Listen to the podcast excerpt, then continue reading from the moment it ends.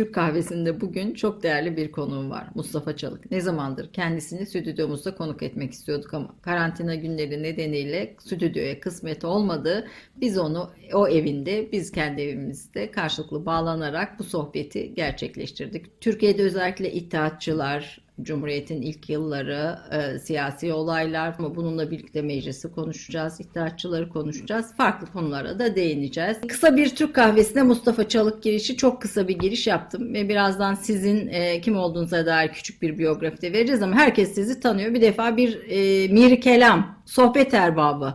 E, Mustafa Çalık deyince Beşir Ayvazoğlu'nun kulaklarını çın, çınlatarak nedir Miri Kelam aslında bizim kültürümüzde? Oradan başlayalım hocam.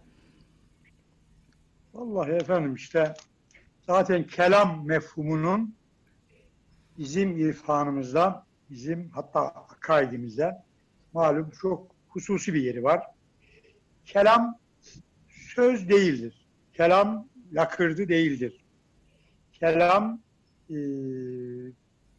konuşmak değildir. Kelam söz yoluyla e, söz vasıtasıyla söz üzerinden aktarılan aslında ilahi özdür. Hı hı. Yani e, Hakk'a ait bir tür nefha, bir nefes. Kelam odur. Dolayısıyla kelam mefhumuna bağlı birçok e, ıstılah daha e, istihsal etmişiz, üretmişiz yeni tabirle. Biri kelam demişler. Yani iyi kelam eden, Tabii iyi kelam e, e, sadece aslında Allah'a mahsustur. Hani bir türküde var ya getir el basayım kelamullah'a diye. Kelamullah malum Kur'an-ı Azimüşşan'ın diğer e, güzel isimlerinden biridir.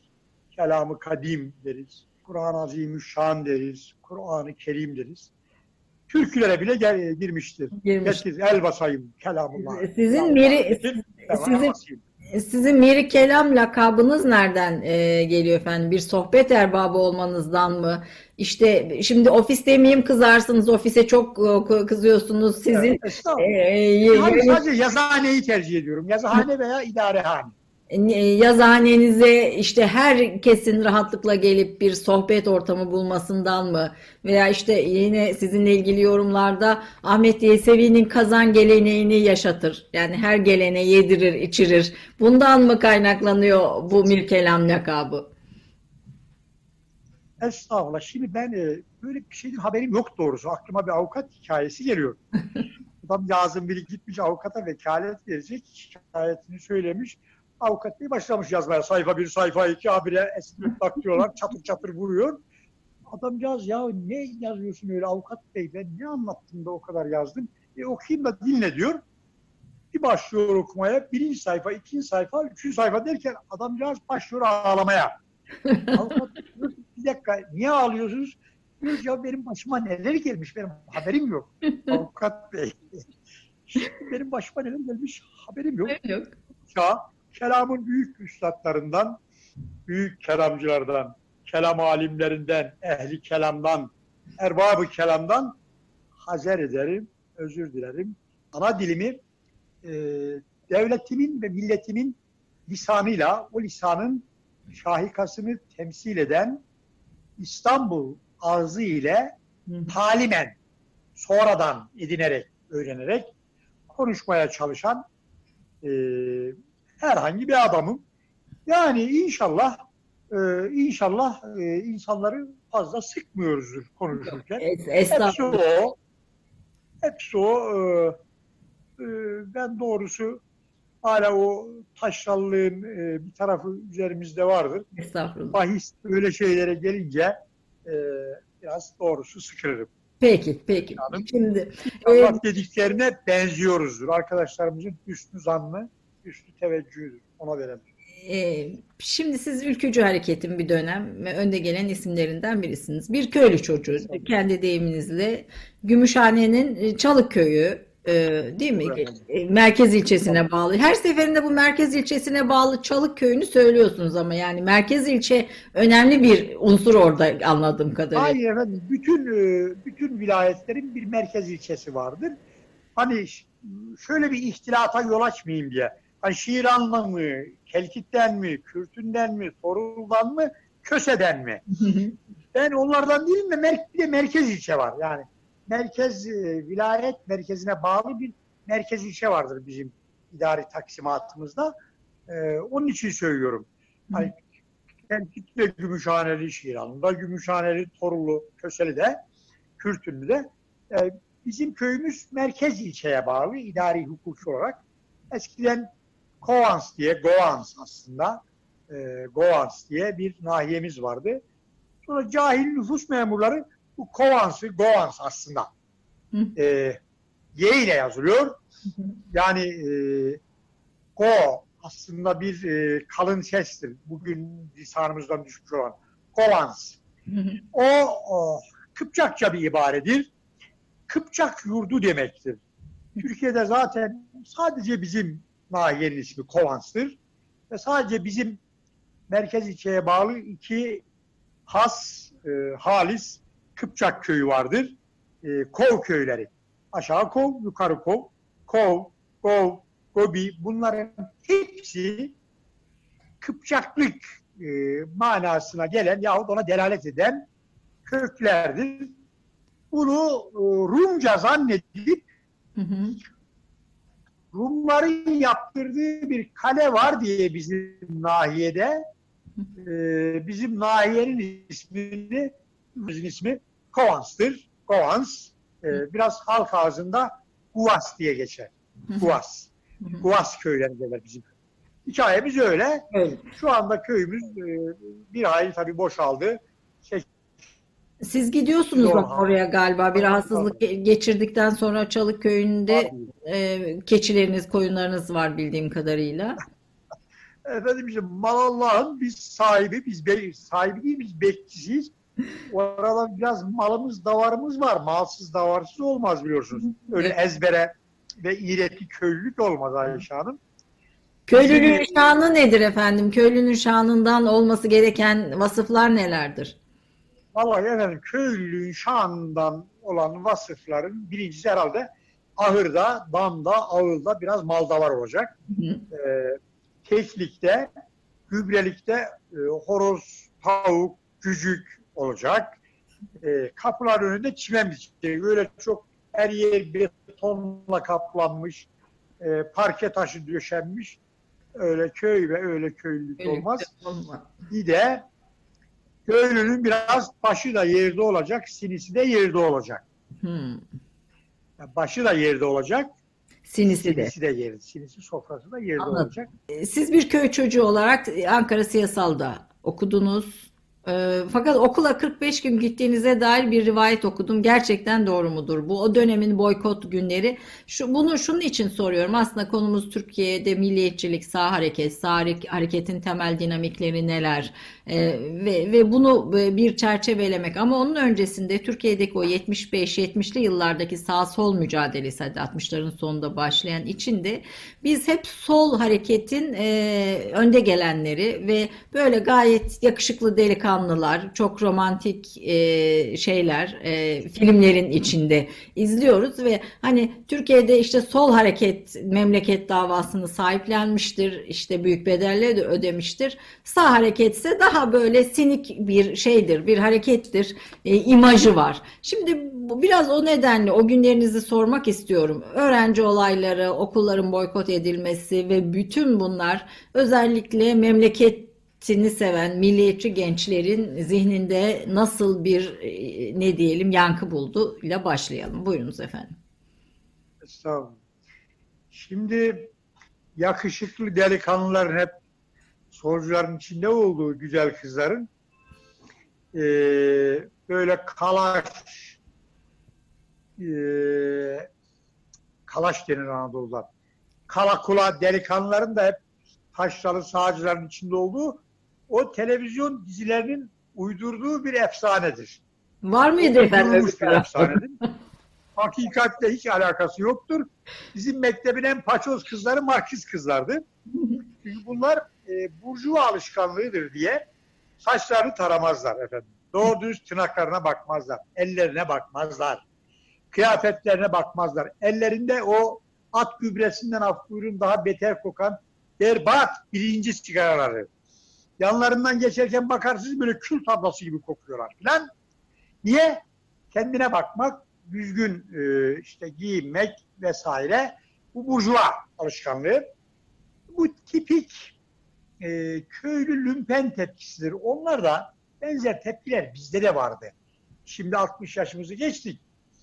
Hani bundan 40-50 senenin öncesinde de olsa e, kendi neslimin farklı görüşteler diye kendi neslimin diğer unsurlarını aşağılamak bana yakışmaz. Ama bizim de vardı köylü ve taşralı taraflarımız.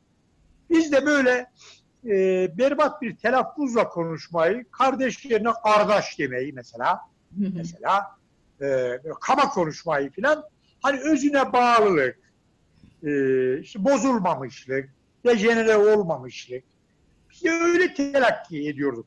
Ama böyle artık 20. asrın son çeyreği böyle anormal pala bıyıklar, hani 15. 16. asır pala bıyıkları. Evet. Hatta zaman zaman e, ne bileyim yani ilk çağların insanlarını aratmayacak pala bıyıklar. Adeta bir kese kağıdı burada, bir kese kağıdı burada. Hani tıraş etseniz bir, bir buçuk kese kağıdı dolduracak bıyıklar, korkunç görüntüler. Bunlar aslında tamamı köyün şehire, taşranın moderniteye bir ölçüde e, ve tabii görülebilecek olan tepkileridir. Dünyanın her yerinde sosyal değişmenin hızlandığı, yoğunlaştığı dönemlerde bu tür tepkiler olur. Ama e, bunların tamamı yakışıklısı, az yakışıklısı, öyle kalaşı, kalakulası, sağcısıyla solcusuyla bu toprakların çocuklarıydık hepimiz. E şimdi bizim site yurdunda müthiş delikanlılar vardı. Mesela Kırşehir'de Hayrettin vardı. Allah'ım. MHP gençlik kollarında Mehmet Ünal vardı. Allah. Bunlar böyle yani mitolojik mertebede yakışıklı adamlardı. Ben tabii konuyu yanlış yerden açınca konu yanlış yerden Yok yok yok. Hiç yanlış yerden açmadım. Yo, yo, şu, şunu Bizim demek Mehmet Yalburdak vardı. Mehmet Yalburdak böyle efsane yakışıklı bir adamdı. Tabii biraz Okuruz romantize yani şunu söylüyorum biraz daha sol hareketin hikayesini daha çok biliyoruz biz aslında. E, çünkü işte yazılan romanlar, e, hikayeler, anlatılar daha hakim ve o dönemde milliyetçi hareketin, ülkücülerin hikayesini çok da o kadar bilmiyoruz. Yani işte Doğru. e, işte faşist üst başlığı adı altında e, biraz daha ötelenen ve o o, o gençlerin yaşadıklarını, e, o gençlerin ne için, nasıl mücadele ettiklerini bilmiyoruz. Ben biraz hani ona bir parantez açmak anlamında söyledim. E, işte o üniversite eğitimini 45 gün yapabilmeniz boykotlar nedeniyleydi muhtemelen. E, çünkü Yok, biraz boykot bir de bizi okula sokmuyordu Marksist arkadaşlar onun için esas. Giremiyorduk okulumuza yani. Benim bu 45 günümün de 43 günü sadece birinci sınıfta. İkinci sınıf kire. Kire. Yani hiç yok. Devam. yani siz ülkücü olduğunuz için mi giremiyordunuz üniversiteye? Evet, ülkücü olduğumuz için giremiyorduk. Çünkü siyasal bilgiler e, Marksist solun elindeydi. Onların da giremediği okullar vardı, yok değildi. Şimdi hakşinas olmak lazım. E, hakikat perver olmak lazım. E, bu karşılıklı bir düelloydu. Bir rövanşlaşma, misilleme. Misilleme misillemeyi getiriyordu. O yılların e, pek özlenecek tarafları yoktur Ayşe Hanım. Bazı arkadaşlar sağdan da soldan da. Şimdi 40 sene sonra, 50 sene sonra ben bazen rast geliyorum. Televizyonlara çıktıklarında, gazetelerde, dergilerde büyük bir e, adeta adı konmamış hasretle, özlemle. İnsanlar tabii geçmiş zamanı özlerler ama geçmiş zamanı değil. Geçmiş zamanın bütün hadiselerini değil de daha çok geçmişteki e, kendi gençliğimizi özleriz, çocukluğumuzu özleriz, iyi şeyleri özleriz. 70 yılların özlenecek tarafı yoktur. Bazı arkadaşlar mübalağalı bir nostaljiyle 70'li yıllar menkıbeleri anlatıyorlar. Onu çok doğru bulmuyorum. Ben o günlerden bahsederken hep gide, geri gelmeyesice günler derim. Evet. Bir de geri gelmeyesice günler. İnşallah da geri gelmez. Geri gelmesin. Gayet tabii. Ee, binlerce anne ağlamıştır. Binlerce yürek yanmıştır. Binlerce genç fidan toprağa düşmüştür. Her iki taraftan. Herkes kendine göre sorarsanız haklıdır. Ben 70'li yıllardaki mücadelemizi sonuna kadar müdafaa ederim. Şundan yana asla değilim. Şöyle bir izah var Türkiye'de. Bir çarpıtma bana göre. Efendim işte emperyalistler bizi kandırdılar. Sağı solu birbirine vurdurdular. Biz Allah aşkına salak mıydık? Yani ortalama Amerikalı ajan e, takımının IQ'su, e, Amerikalı ajan IQ'su, İngiliz ajan IQ'su e, ortalama e, bizim ortalamamızdan daha mı yüksek? Bizden daha mı zeki insanlardı? Bizden daha mı bilgili insanlardı? Sureti katiyede ben böyle bir şeye iştirak etmem. İnançlarımız, inandıklarımız motive edebilirdi. ikna edebilirdi. Yoksa Avrupa'da, Amerika'da o günkü Türk gençliğinin ortalamasını sağıyla soluyla etkileyecek, ikna edecek, bırakın ikna, ha, kandıracak. Kandırıp yoldan çıkacak adam anasından doğmamıştı. Onu söylüyorum. Türk gençliğinin ortalaması Avrupa'dan aşağı falan sureti katide değildi. Bir de bunlar hem okuyan, merak eden, hem pratik içinde, fiiliyat içinde okuduklarının, öğrendiklerinin bir tür testini yapabilen, bir tür sağlamasını yapabilen insanlardı. Şimdi e, insanlar bir e, e, kartezyen bir argüman var ya, düşünüyorum öyleyse varım. İnsan sadece düşünerek var olamaz. İnsan düşünerek ve eyleme geçerek var olabilir. İnsan düşünerek ve hareket ederek var olabilir. Yani fiil olmadan, amel olmadan tek başına düşünme yani biraz e, amiyane tabiriyle Nasrettin Hoca'nın Hindisi'nin düşünmelerine benzer. 70'li yılların gençliği okuyarak, düşünerek, öğrenerek ve fiiliyatın içinde, amelin içinde, amalin içinde, efalin içinde kendi bildiklerini öğrendiklerinde test edebiliyordu. Onun sağlamasını yapabiliyordu. O yıllardaki mücadelenin böyle üstün körü e, açıklamalarla e, zikredilmesine doğrusu ben çok taraftar değilim. Bunun ciddi biçimde konuşulması lazım. 70'li yıllar 70'li yıllardan ibaret değildir. Hatta 70'li yıllar bütün bir 20. asır tecrübemizden ibaret de değildir Ayşe Hanım. 20. asır 20. asırdan ibaret olmadığı gibi. Evet. 19. asırdan ibaret olmadığı gibi. Tarih bir kümülat, kümülatif birikimdir. Bir yekûndur. Ee, birazdan belki konuşacağız. Bugün bizim bütün e, meziyetlerimizin de, bütün zaaflarımızın da kaynaklarını, e, verasetini, ırsiyetini geçmişte bulabiliriz rahatlıkla. Biz bunları devredeceğiz büyük ölçüde. Ama ben insanlığın kötüye gittiğine inananlardan değilim. İnsanlık e, daima daha iyiye gidiyor. İnsandan ümit kesmemek lazım. Fakat bilmek lazım ki Ortega y Gasset'in dediği gibi bir milletin, bir toplumun gelecekte ne olacağı veya neler yapabileceği ancak geçmişte olabildikleri ve yapabildikleriyle e, mütenasiptir. Geçmişte neler yapabilmiş, geçmişte ne olabilmişse gelecekte de onu olmak, onu yapabilmek ihtimali o kadardır der. Ortega y Gasset'in İspanyol düşünürü. Biz de elbette geçmişimizden getirdiklerimizi doğru ayıklayabilirsek, iyi bir ayıklama yapabilirsek bu çok mühimdir. Kültürel kodlarımızda, kalıntılarımızda, kalıntı dediğimiz şeyin içinde problemli şeyler var, problemli e, mıntıkalar var, problemli malzeme var. Bununla uğraşmalıyız. Bu ayıp değil, günah değil. Hani tabir caiz ise namaz beş vakit farzdır Müslümana. Oruç bir ay farzdır. Hac bir kere farzdır. Zekat parası pulu olunca, servet olunca farzdır. Ama nefs muhasebesi günlük, anlık bir farzdır Müslüman üstüne. Bu yaptığım şey doğru mu? Acaba doğru mu? Doğru mu yapıyorum? Bunun gibi bir şeydir.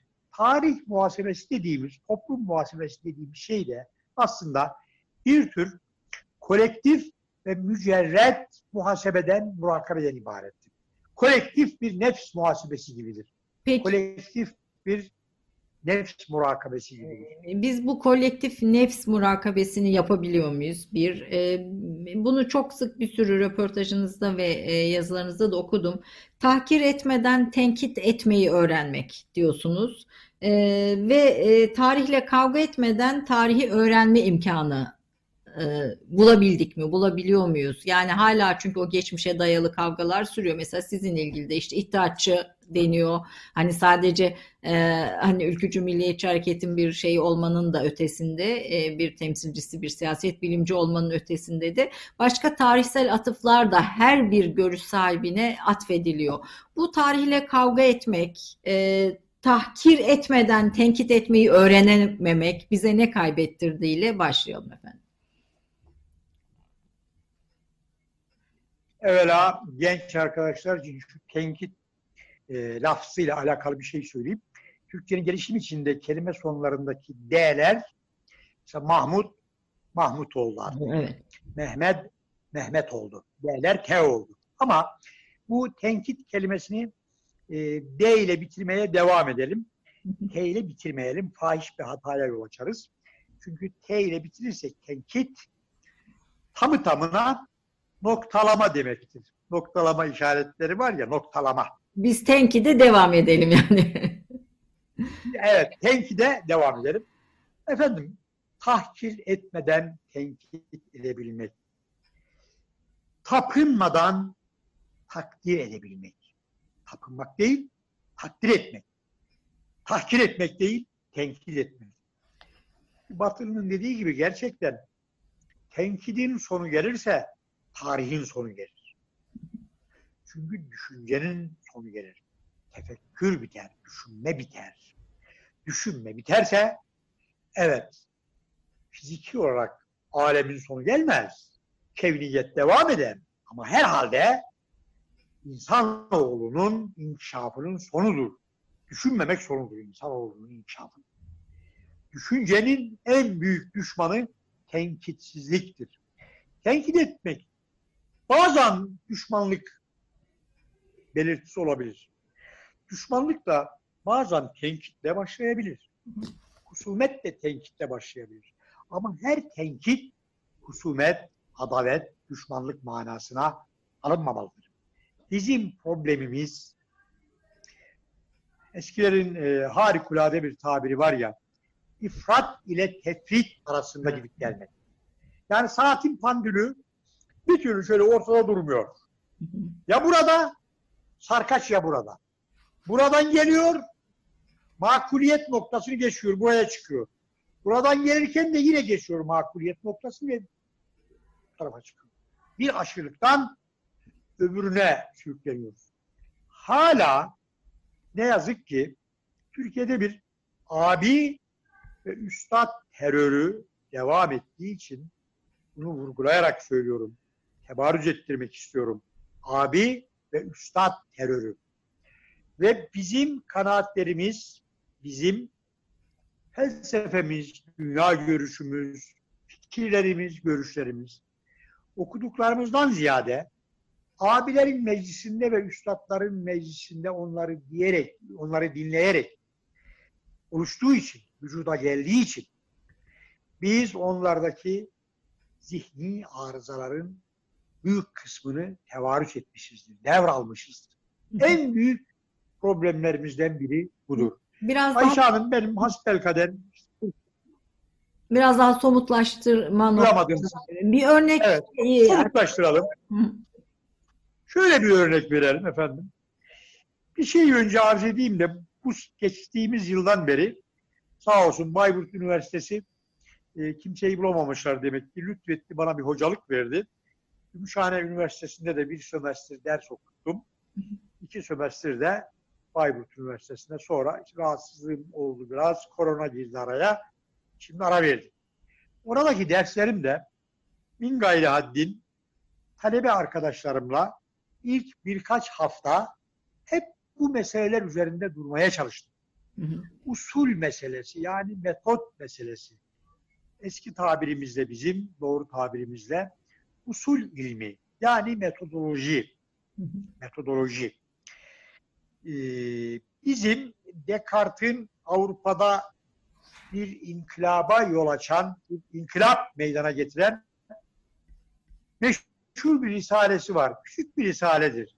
De Pensées sur la méthode Fransızca telaffuzuyla. Yani metot üzerine düşünceler. Bizim metot üzerine bir düşünce inkılabına ihtiyacımız var sureti katiyede. Bu ak kara dünyasından çıkmak zorundayız. Düşmanlıkla hayranlık arasında yüzlerce belki teorik olarak binlerce tavır var, ton var. Beyazla siyah arasında binlerce gri, koyu gri, açık gri, siyaha yakın, beyaza yakın ton var. Hoşumuza gitmeyen herkesi, her şeyi, bütün fikirleri, bütün görüşleri bir torbaya doldurup cetvel kalem bu torbanın üzerine düşman, hasım, rakip yazmakla bir yere varamayacağız. Ne yaparsak yapalım. Burada hep birlikte yaşamak zorundayız. Birlikte yaşamanın bir yolunu bulacağız. Ben birkaç gün evvel e, Twitter'da bir şey yazdım. Yani Şah İsmail'i de düşman etmeyelim, Yavuz'u da etmeyelim, Abdülhamit de etmeyelim, Atatürk'ü de etmeyelim.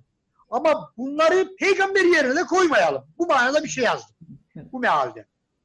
Birisi galiz bir küfürle Şah İsmail'e söylüyor. Öbürü Yavuz'a söylüyor.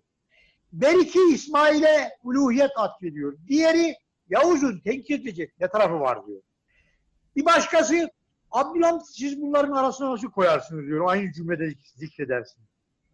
Efendim dürüst olalım. Bu memlekette farklı etnik menşeden geldiğine inananlar da var. Ve gerçekten farklı etnik menşeden gelen insanlar var. Farklı mezhepler insanlar var. Bizim 8-10 milyon veya 7-8 milyon neyse rakamları yarıştırmayalım. Alevimiz var. E 10-15 milyon ben Kürdüm diyen Kürdümüz var. Şimdi biri kalkacak Kürde sövecek. Öbürü Türk'e sövecek. Öbürü Alevi'yi tekfir edecek. Alevi kalkacak buna Yezid diyecek. Biri çocuğuna asla Ömer ismi koymayacak, öbürü Hasan Hüseyin ismi koymayacak, Rıza ismi koymayacak. O adalet nereye kadar? Kimse kimseyi bu topraktan ne sürebilir, ne atabilir, ne öyle bir hakkı var. Ne asabilir, ne kesebilir. Bir ortak kelimde buluşup burada sulh, sükun ve huzur içinde yaşamanın yolunu bulmak zorundayız. Bunu biz bulamazsak bize kimse öğretmeyecek. Böyle bir yolu bize hediye etmeyecekler. Gökten inmeyecek.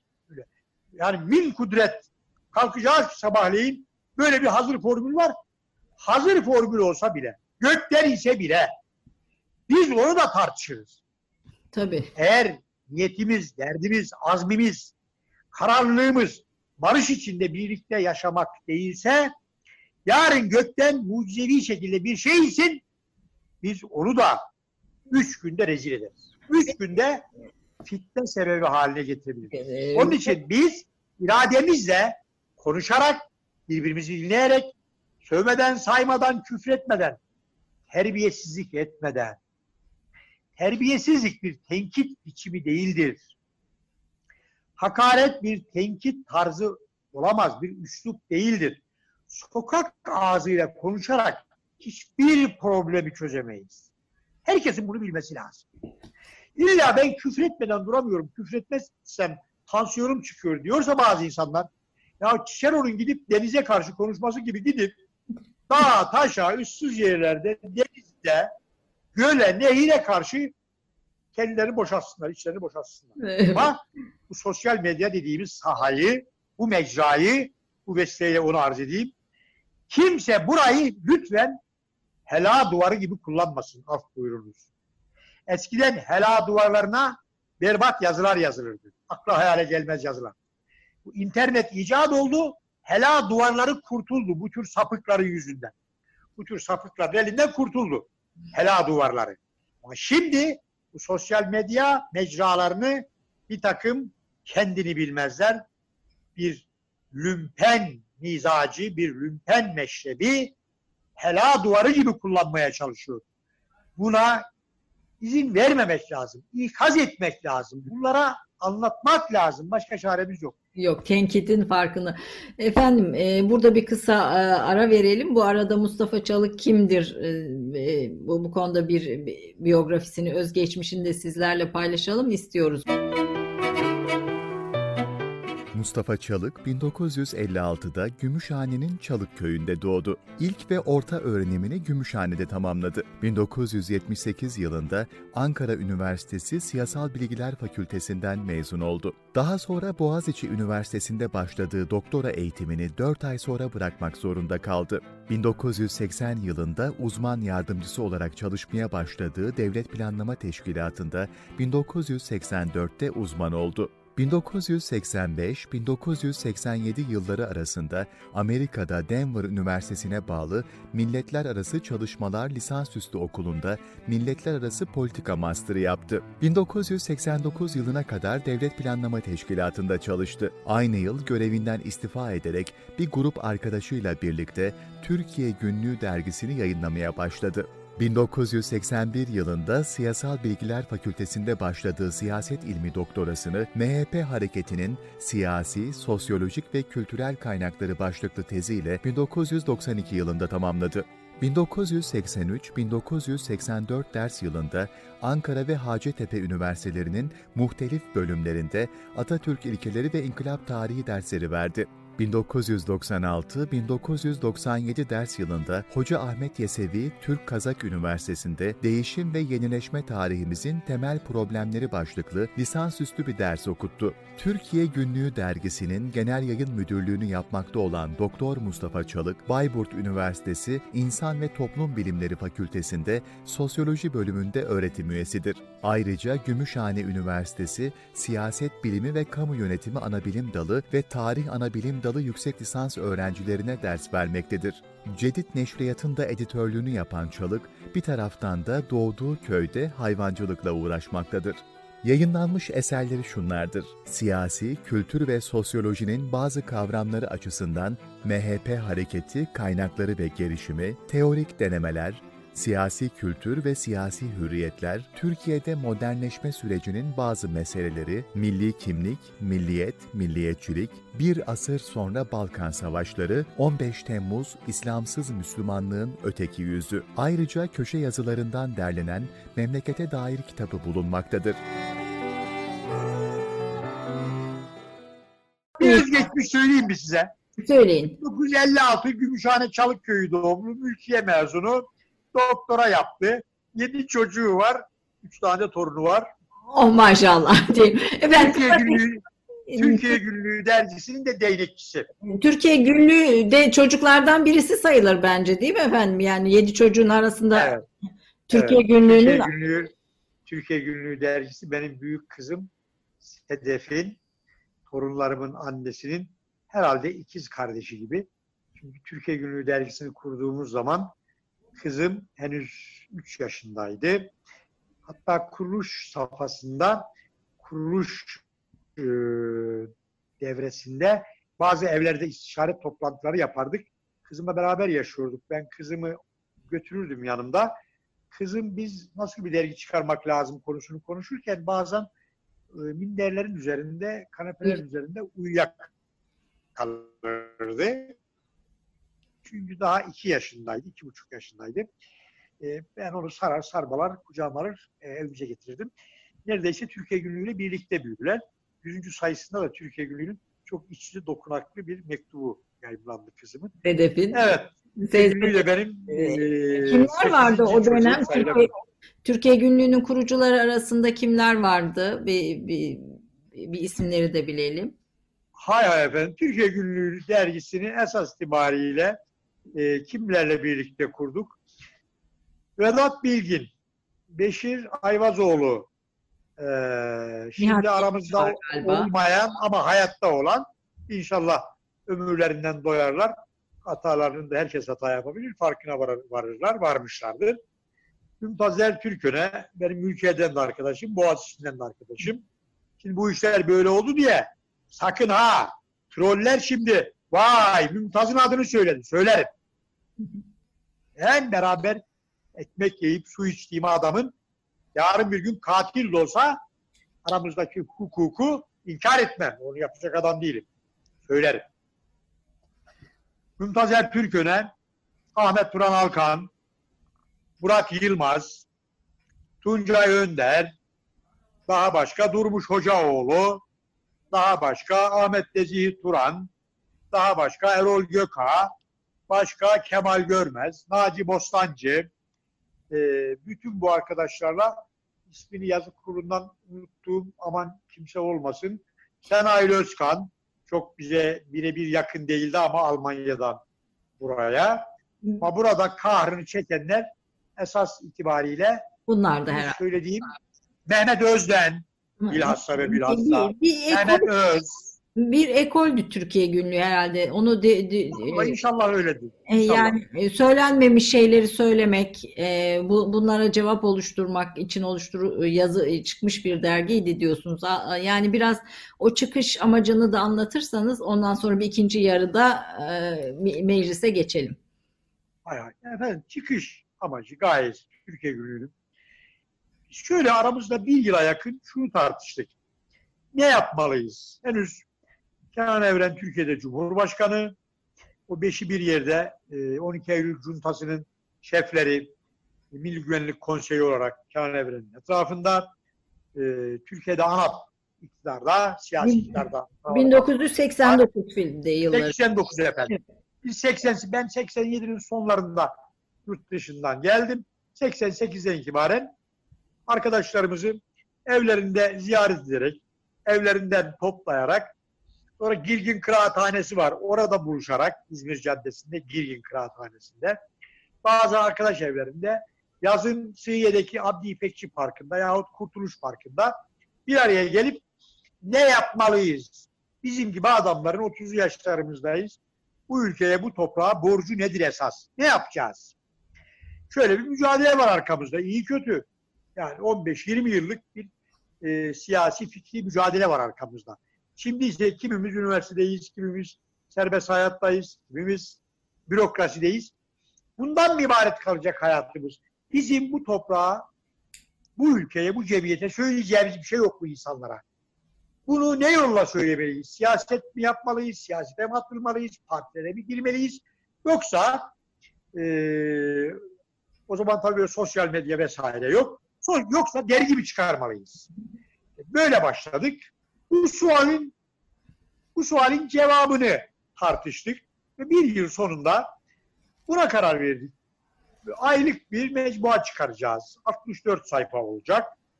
E, tabii hiçbir zaman 64 sayfada kalamadı. Sadece ilk sayımız 64 sayfa olarak çıktı. Sonra 100 sayfa civarında, 100 küsur sayfa civarında çıktı Türkiye Günlüğü Dergisi. E, aylıktan e, 9 ay sonra 3 aylığa geçtik. Bir ara 2 aylık çıkardık. Bir ara yılda 5 sayı çıkardık ama epeyce bir zamandır aşağı yukarı e, 2000 galiba 2001 yılından beri 3 aylık olarak devam ediyor. Yani 19 senedir. E, 31. yıl bitti. 32. yıla girdik. E, bir de şunu çok istiyorduk. Farklı düşünen insanlar bir arada tartışabilsinler. E, içimizde ilk sayılarda e, Erkan Bey gibi e, eski e, TAKPC mensubu, Marksist hareketten gelmiş, sol hareketten gelmiş, Cengiz, e, özür dilerim, e, Kadir Cangızbay, Mehmet Ali Kılıçbay, babası muhafazakar, e, mutedil sağda bir adamdı ama Allah rahmet etsin. Evet. Ahmet Kılıçbay Hoca, İstanbul İktisad'ın e, efsane hocası. Ahmet Kılıçbay Hoca. Ama oğlu, oğlu da bizim e, müstesna arkadaşlarımızdan biri oldu. Solda e, bulunmuş, sol perspektiften bakan, diyalektik perspektiften bakan hadiselere. Ama Mehmet Ali Kılıçbay'ı e, burada ifade etmek benim için borçtur. Hem e, Ali Kılıçbay gibi adamları, Cengiz Bay gibi adamları solun, Marksizmin, diyalektiğin vesaire dar çerçevelerine bile onların çerçevesine bile, onların dar çerçevesine sığdıramayız. Ondan aşkın insanlardır. Bu arkadaşlarımız büyük ölçüde e, ünlü Fransız sosyalisti Duverger gibi bakarlar sosyalizme de.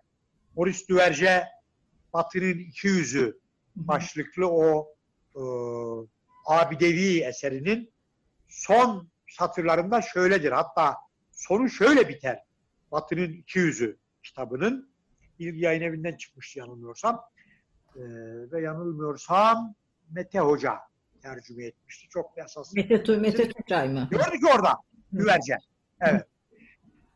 Sosyalizme yapılacak en büyük kötülük onu bütün problemleri çözecek bir reçete gibi sunmaktır.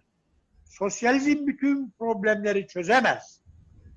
Sosyalizm problemlerin çözümüne ancak yardımcı olabilir. Bütün ideolojilere de böyle bakılırsa insanların farklı ideolojilere mensup olmalarından hiçbir zarar gelmez. İdeolojik fanatizmin önünü kapattıktan sonra ideolojilerle bakmak ya da ideolojik bir perspektif geliştirmek insanoğlu için, insan hayatı için, toplum hayatı için, beşeri kültür için kötülük değil, fenalık değil, aksine bir zenginliktir, bir verimlilik kaynağıdır. Böyle görmek lazım. Peki bir burada bir nokta koyalım. Bir kısa ara verelim. Gerçi ideolojilerin bittiği e, bittiğinin söylendiği bir çağdayız ama tabii her biten şeyin yeniden dirildiğini ve yeni bir O da bir ideoloji yani. O da bir ideoloji. İdeolojiler bitti sözü de bir ideoloji aslında. Evet. evet. Yani no ideoloji ideolojilere hayır gelsin neoliberalizm. evet. Gelsin kapitalist tüketim. Gelsin hedonizm. Gelsin kaos. Gelsin kuralsızlık. Gelsin anomi. Yani ideolojiler bitti demek aslında biraz bu demek.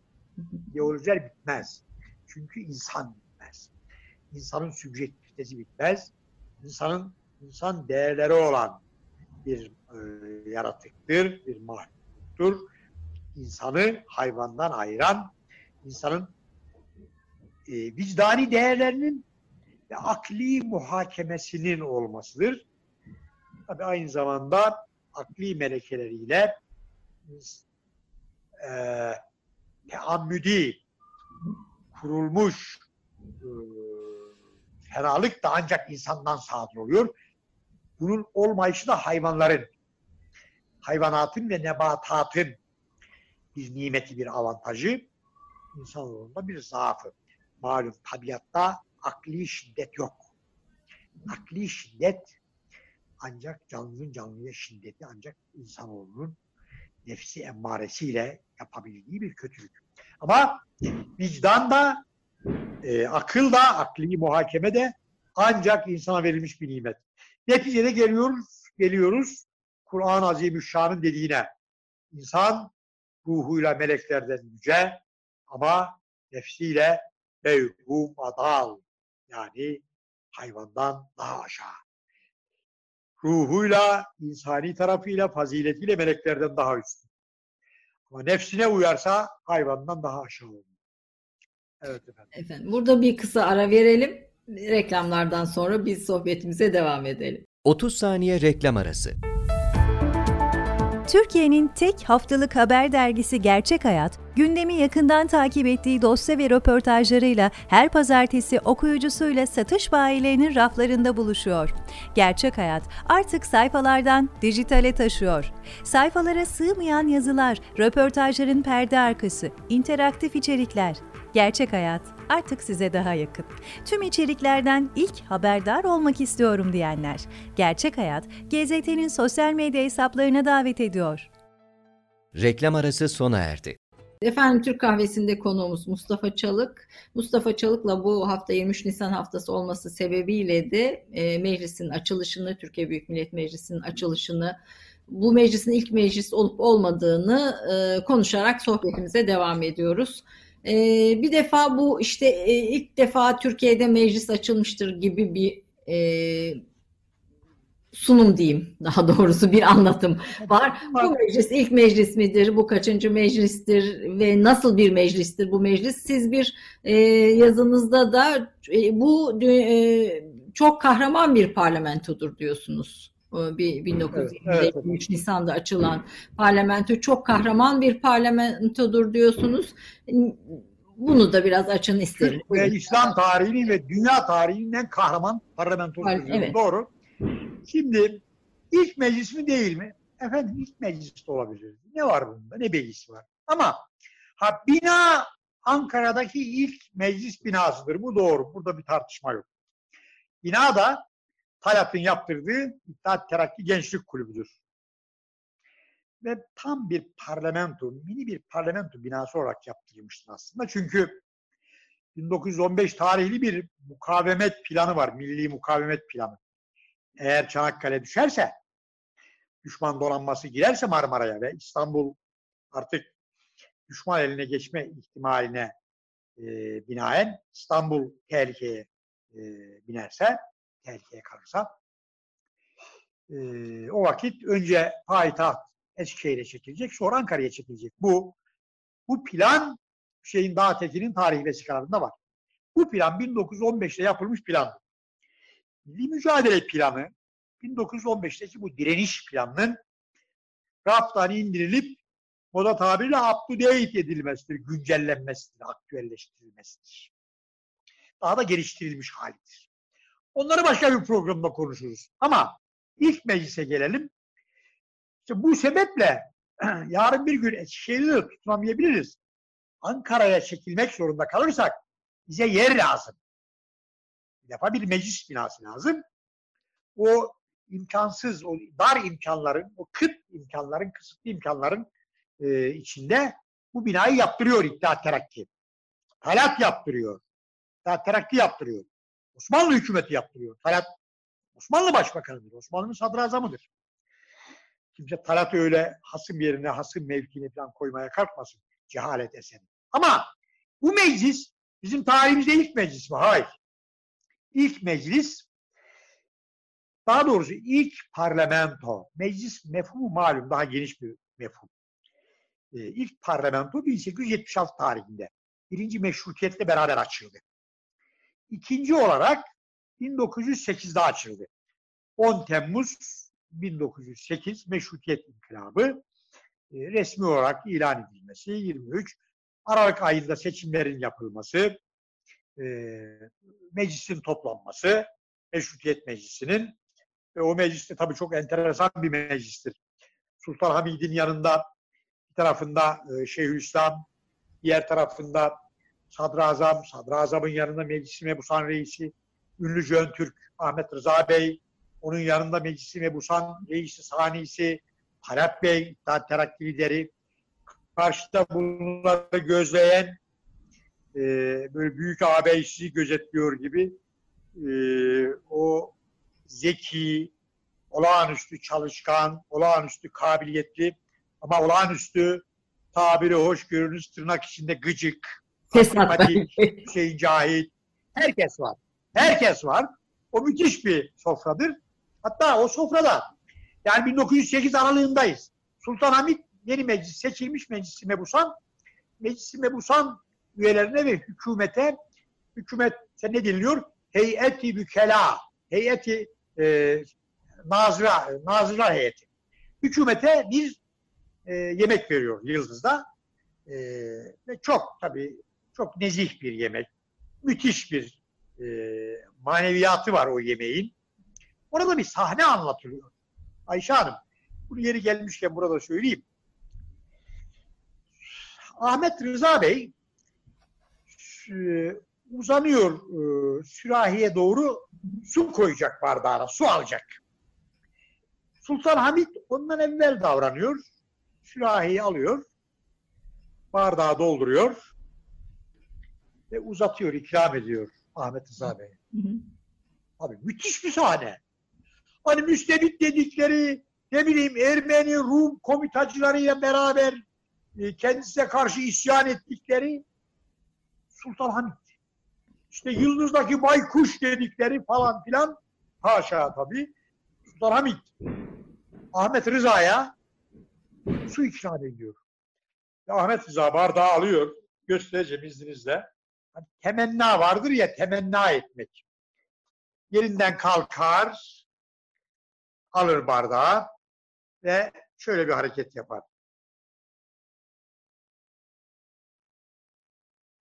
Ve oturur yerine. O da temenna ile yerinden kalkarak, eğilerek. Ertesi gün Hüseyin Cahit yazıyor. E be birader bu iş bir bardak suyun başındaydı da 30 sene niye kavga ettiniz yahu? Sultan Hamit'le Ahmet Rıza'yı kastederek.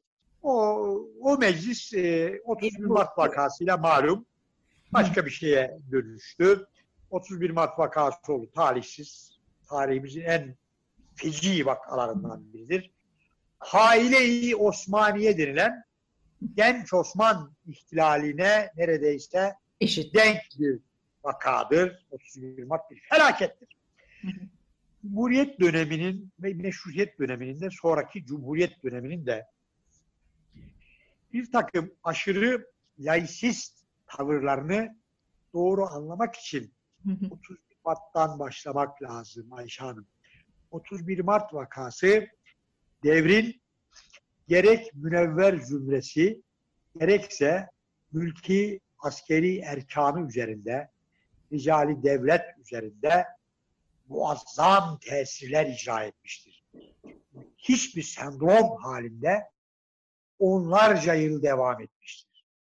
En küçük bir kıpırtıda herkes birbirini 31 Mart'ı ima ederek, 31 Mart'ı zikrederek ikaz etmiştir. Aman 31 Mart gibi bir felaket daha yaşamayalım. Niye? 31 Mart'ta başlayan eski hesapla 31 Mart bugünkü takvime göre 14 Nisan'dır o. 31 Mart'ta başlayıp 12 Nisan'da biten o isyanda bizim 12 gün müddetle bir devletimiz yoktu. İstanbul'da bir devlet yoktu. Payitahtta bir devlet yoktu. 12 gün sonra bir devletimiz oldu. Yeniden ticari devlet devlete vaziyet etti. Feci bir şey. Ama ikinci meclisimiz olur, ikinci parlamentomuz. Meclise gelince Ben onu Tanzimat meclisleri var. Tanzimat meclislerinden evvel meşveret meclisleri var. Mesela meşveret e, saltanat şuraları var padişahlarımızın. Devlet bir büyük buhrana duçar olduğu vakit büyük buhran dönemlerinde padişah çoğu zaman kendi hususi mahfelinde oturur, dinler, sadrı azamın yahut vezir-i azamın riyasetinde bir devlet şurası toplanır. Saltanat şurası. Ne olacak? Bu şura bazen 10 yılda bazen 30 yılda bir toplanır. En son Mondros mütarekenamesinden sonra İstanbul'da toplandı. Buraya kimler çağrılır? Bunların içinde bazen mevki iktidarda olanlar, bazen mevki iktidardan düşmüş olanlar, askerler, siviller, ulema çağrılır, dini ulema olur, e, akli ulema olur, yani fen ilimlerinden gelen adamlar olur, hiç fark etmez. Yalnız iki şeye dikkat edilir. Eskiler şöyle derler, sahibi fikr ve sahibi rey olması. Fikir ve rey sahibi olması lazım. Fikir sahibi olması malum. Herkesin e, anlayabileceği, tahmin edebileceği bir şey. Rey Mesele- olmak. Ne düşünüyorsa kendi kafasıyla, birinin tesiriyle falan değil. Kendi düşündüğünü, doğru yanlış, iyi kötü, isabetli isabetsiz, dümdüz söyleyebilen adamdır. Rey sahibi adam. Dümdüz söyleyebilmek. Kral çıplaktır diyebilmek. Kral çıplak. Beni isterseniz azledin. Kral çıplak. Fikir sahibi ve rey sahibi olması mecliste yer alması için yeterli. Evet. Saltanat şurasında Şurayı saltanatta yer almanın, Şurayı saltanata çağrılmanın Şart. kriteri budur. Daha sonra bizim daha sonra mesela Tanzimat'ın ünlü meclisleri var. Meclisi Ali'yi Tanzimat, Meclisi Valayı Ahkam Adliye, Sonra Şurayı Devlet var 1868'de kurulan bugünkü Danıştay'ın atası. Şurayı Devlet bugünkü Danıştay'dan çok daha fazla bir şey. Mesela bir nizamname çıkacak. Şurayı Devlet'e gelir. Bir kanun çıkacak. Şurayı Devlet'e gelir. Şurayı Devlet şuna bakar. Bu kanun Gülhane Hattı Hümayununa ve 1856 Islahat fermanına muvafık mıdır, mugayir midir? Yahut hangi hükümleri muvafıktır veyahut mugayirdir? Yani yaptığı ne Ayşe'nin bir tür anayasal yargı. Anayasal yargı murakabesi yapıyor Şurayı Devlet. Bir denetleme yapıyor. bazıları kapandı, bazıları birleştirildi. Ama mesela Sultan Hamid dönemine, Sultan Hamid dönemine intikal eden Şurayı Devlet oldu. E, bugünkü Sayıştay'ın atası olan Divanı Muhasebat oldu. O da bir yüksek mahkemedir. Bunlar intikal ettiler. Peki Ee, şey diyebilir miyiz? 23 Nisan'daki e, Türkiye açılan Türkiye Büyük Millet Meclisi e, yeniden doğdu. Yani aslında e, meclis yeniden doğdu diyebilir miyiz oraya? Benim şöyle, bu yeniden doğum değil. Orada bir hata var. 16 Mart'ta 16 Mart 1920'de İngilizler Meclis-i Mebusan'ı malum İstanbul'u işgal ettiler ve Meclis-i Mebusan'ı kapattılar. Kapattılar. Evet. Meclis-i Mebusan kapatıldıktan sonra Ankara'daki meclis şöyle sunulmuştur efkar-ı umumiyeye, kamuoyuna, yurt ve dünya kamuoyuna, memleket ve dünya kamuoyuna. İstanbul'da artık Millet Meclisi, Meclisi Mebusan, milletin meclisi, devletin meclisi, Mebuslar Meclisi, içtima edemeyeceği için işgal kuvvetleri tarafından hukuksuz biçimde kapatıldığı için çünkü hem işgal kuvvetlerinin, İngilizlerin Meclis-i Mebusan'ı kapatmaları bir belgeye, hukuki bir meslede dayanmıyor. Mondros mütarekenamesinde Meclis-i Mebusan kapatılacak diye bir şey de yok ayrıca. İngilizler tamamen hukuk dışı davranıyor. Ve dolayısıyla Ankara'da heyeti temsiliyenin Mustafa Kemal'in başkanlığındaki heyeti temsiliyenin eline muazzam bir koz geçmiş oluyor tabiri caizse. Diyorlar ki zaten milli hareket başlamış Anadolu'da ve bundan başka kurtuluş imkanı da yok. Herkes de biliyor ama kamuoyuna karşı harikulade bir gerekçe ele geçiriyorlar. Harikulade bir gerekçe e, geçiyor ellerine. Diyorlar ki artık Meclis Mebusan'ın İstanbul'da Milli Meclis'in toplanmasına imkan yoktur, kalmamıştır, kapatılmıştır. Meclis hayatına devam edemiyor İstanbul'da. O zaman bu meclisi Ankara'da topluyoruz. O meclisin mevcut üyelerinin hepsi Ankara'da toplanacak meclisin tabii üyeleridir deniliyor. Bunun dışında bunun dışında o meclise mesela temsilci gönderememiş mıntıkalar veyahut e, ilaveten başka sebeplerle başka yerlerin temsilcileri Hı hı. yahut o meclis üyesi olup İngilizler tarafından Bekir bölüğüne tıkılmış, oradan da Malta'ya sürülmüş mebuslar yerine onların temsilcisi oldukları livalar, müstakil livalar, sancaklar, vilayetler oraların ahalisince yahut bir delegasyon usulüyle ahaliyle ile delegasyon usulüyle belediye meclis üyeleri, genel meclis üyeleri vesaire seçilecek olan delegelerle birlikte Ankara'da yeni bir meclisin toplanması.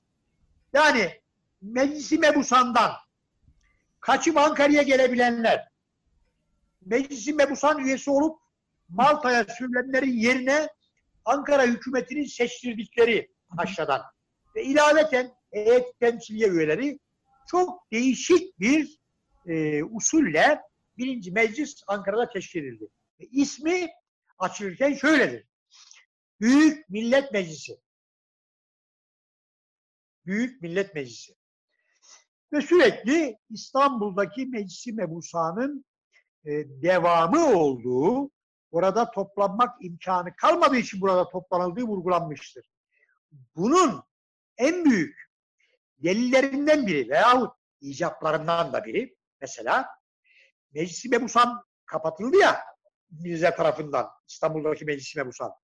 Mesela Mustafa Kemal o mecliste milletvekilidir. Erzurum milletvekilidir. Şimdi bakın 19 Mayıs 1919 Mustafa Kemal'in Samsun'a çıkışı. Amasya Tamimi, Haziran.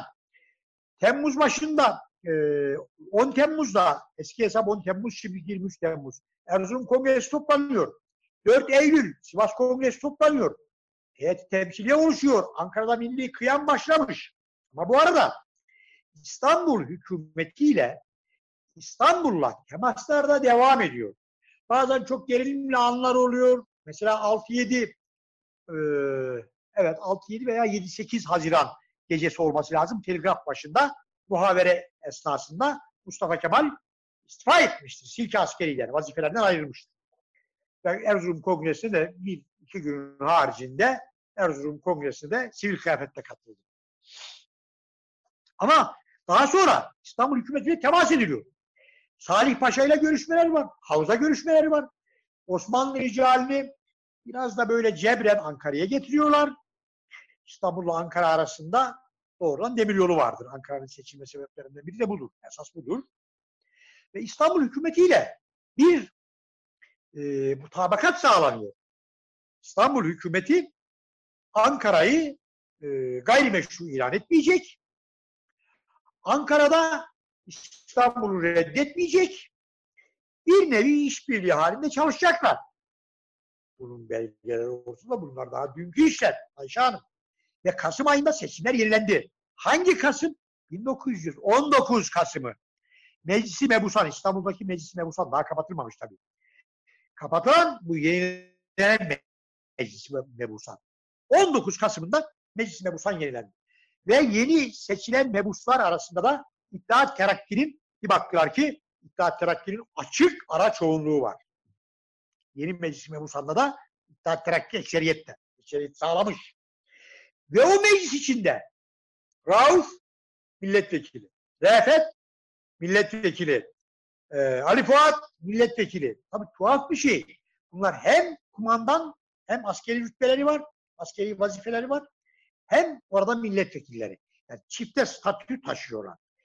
Savaş zamanlarında eski devirlerin hukukuna müsait e, hem e, rütbesini muhafaza eder, hem milletvekili, mecliste milletvekilidir. Bunlar mümkün.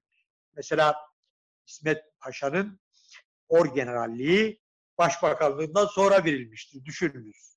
20'li yıllarda. Yanılmıyorsam 26 veya 27'de İsmet Paşa orgeneral oldu. Orgenerallik rütbesi verildi. Adam başbakan yahu. Şimdi bize bunlar çok komik gelebilir. Yani parlamenter sistem olsaydı parlamenter sistemin içindeki bir başbakana mesela korgenerallik rütbesi verilmesi gibi. Eski asker diye. Orgenerallik rütbesi verilmesi gibi. Bunlar o devirde mümkün.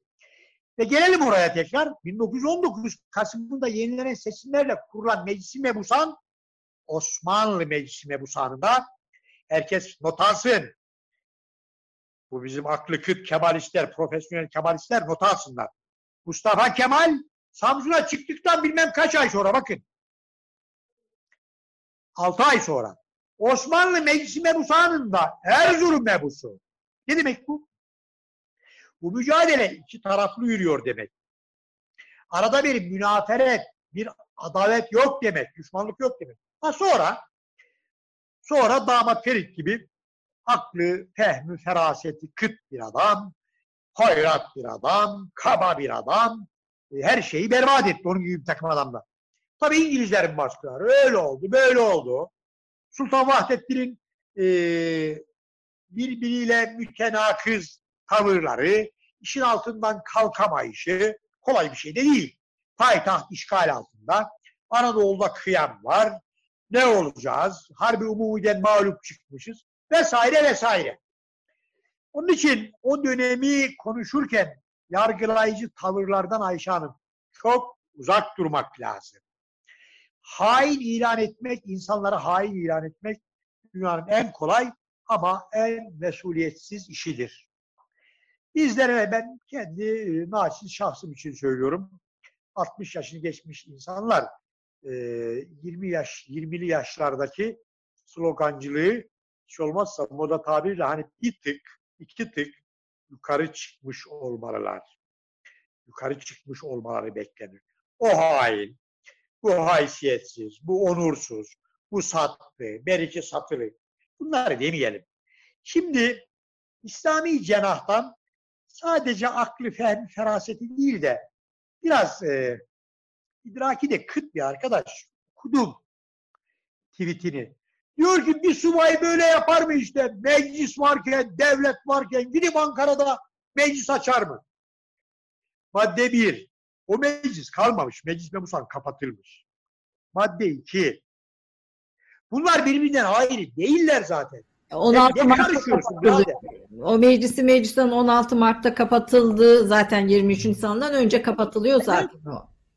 Evet, evet yani ondan evvel seçim yapılmış. Kasım ayında Mustafa Kemal, e, Rauf, Refet, Ali. Ya bunların hepsi o mecliste milletvekiller. O meclis kapatılınca eh, burada olmadan Ankara'da topluyoruz diyorlar. Ne demek meclis varken meclis açtı? Hani güya bu arkadaşımız Atatürk'ü zemmedecek aklınca.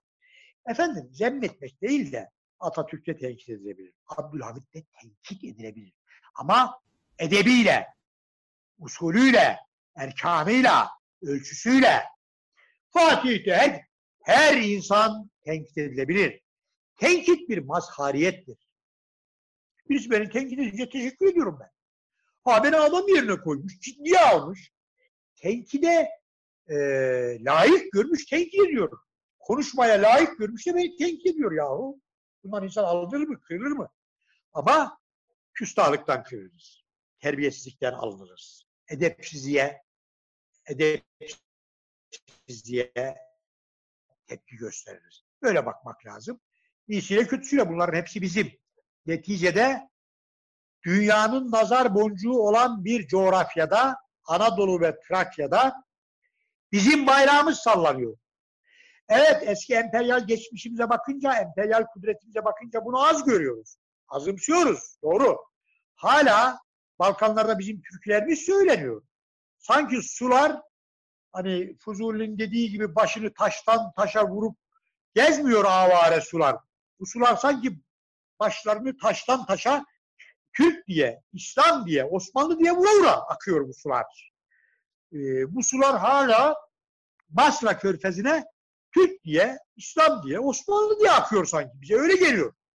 Arif Nihat'ın o meşhur şiiri var ya, bazı zamane şairlerinin beğenmediği Arif Nihat, büyük Arif Nihat. O Arif Nihat bir şiirinde der ki, Ağlayın parmakları nur sularından kınalı kızlarım. Ağlasın meraka göklerinden, merakaya bakıp yıldızlarım. Yollara kürşatlar uzanmış ölü. Ağlasın ak ülke, ağlasın süt gölü. Yiğitlerim uyur gurbet ellerde. Kimi Semerkant'ta bekler beni, kimi Caber'de. Caber yok, Yanşan yok, Aral yok, ben nasıl varım? Ağla ey Tanrı dağlarından indirilmiş bayrağı. Şu yakın suların kolu neden bükülmez? Fırat niçin? Dicle niçin? Aras niçin? Ben de dar bana dökülmez. Ben ki ateşle konuşurdum, senle konuşurdum. İtille, Tuna'yla, Nil'le konuşurdum. Sangaryos'u Sakarya yapan, İkonyum'u Konya yapan dille konuşurdum. Şimdi Ayşe Hanım, Türk nesillerinin, Türk vatanperverlerinin, Müslüman Türk çocuklarının geçmişini, ecdadını, hangisi dostum bana, hangisi benim gibi düşünüyordu, benim gibi düşünmüyordu diye ayıklama meraklısı olmayan aklı başındaki Müslüman Türk nesillerinin muhayyilesi, hayal dünyası böyle bir dünyadır. Arif Nihat'ın biraz evvel okumaya çalıştığım şiirindeki gibi bir dünyadır. Ama bu dünya bugün yok diye Fırat, Dicle, Aras bizden doğuyor, bize dökülmüyor diye. İtille, Tuna'yla, Nil'le artık konuşamıyoruz diye var olanı Meriç'le Arpaçay'ın arasını da azımsamayacağız, küçümsemeyeceğiz. Avrupa'daki en büyük toprak sahibi ülke Fransa'dır. Türkiye'nin mevcut coğrafyası Fransa'nın bir buçuk mislidir. İngiltere'nin üç misli civarındadır. Bunları herkes kendine ara sıra hatırlatsın. Hollanda denilen memleket bizim Konya vilayeti kadar aşağı yukarı bir yerdir. Bizim Ankara vilayetimiz, payitahtımız, Kuvayi Milliye'nin merkezi bu mübarek Ankara. Ankara da artık mübarektir. Kuvayi Milliye'nin değil mi ki merkezidir? Milli mücadelenin. Ankara'yı, yani İstanbul'u seviyoruz diye Ankara'ya hasip olmamızın bir mantığı var mı Allah aşkına? Tamam İstanbul kutlu şehirdir. Tamam. Yani onu fetheden asker ne güzel asker, onu fetheden kumandan ne güzel kumandandır. Eyvallah. Bizim bütün medeniyetimizin zübdesidir. Şahikasıdır. Ama Ankara'da yeniden doğuşun, bu milletin tarih sahnesine yeniden çıkışının ikinci Ergenekon'un merkezidir. Bunu da kimse unutmasın. Ahmet Hamdi Tanpınar beş şehirde Ankara'yı anlatırken çok e, duygulu satırlar yazmıştır. Çok insanı mütehassıs eden şeyler söyler. Der ki Ankara Kalesi'nden Ankara'ya bakarken Ankara benim gözüme zırhlarını giymiş bir cengaver gibi gözükür. Müthiş bir anlatımdır bu. Zırhlarını giymiş bir cengaver gibi gözükür. Çünkü Kuvayi Milliye'nin Ankara'sıdır. Milli mücadelenin Ankara'sıdır. Kimse Ankara'nın karizmasını küçümsemeye kalkmasın.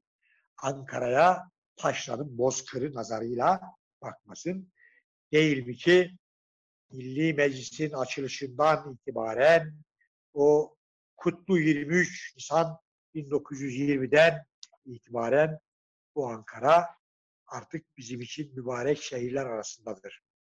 Yani efendim e, bu meclisi değerlendirirken 23 Nisan'da çocuklarımıza Cumhuriyet'in kuruluşunun ne kadar önemli bir şey olduğunu, meclisin olduğunu anlatıyoruz. Çünkü 100 yıllık bir tarih ve biraz önce söylediğiniz gibi bu toprağın bu kıymetini onlara idrak ettirmekte istiyoruz.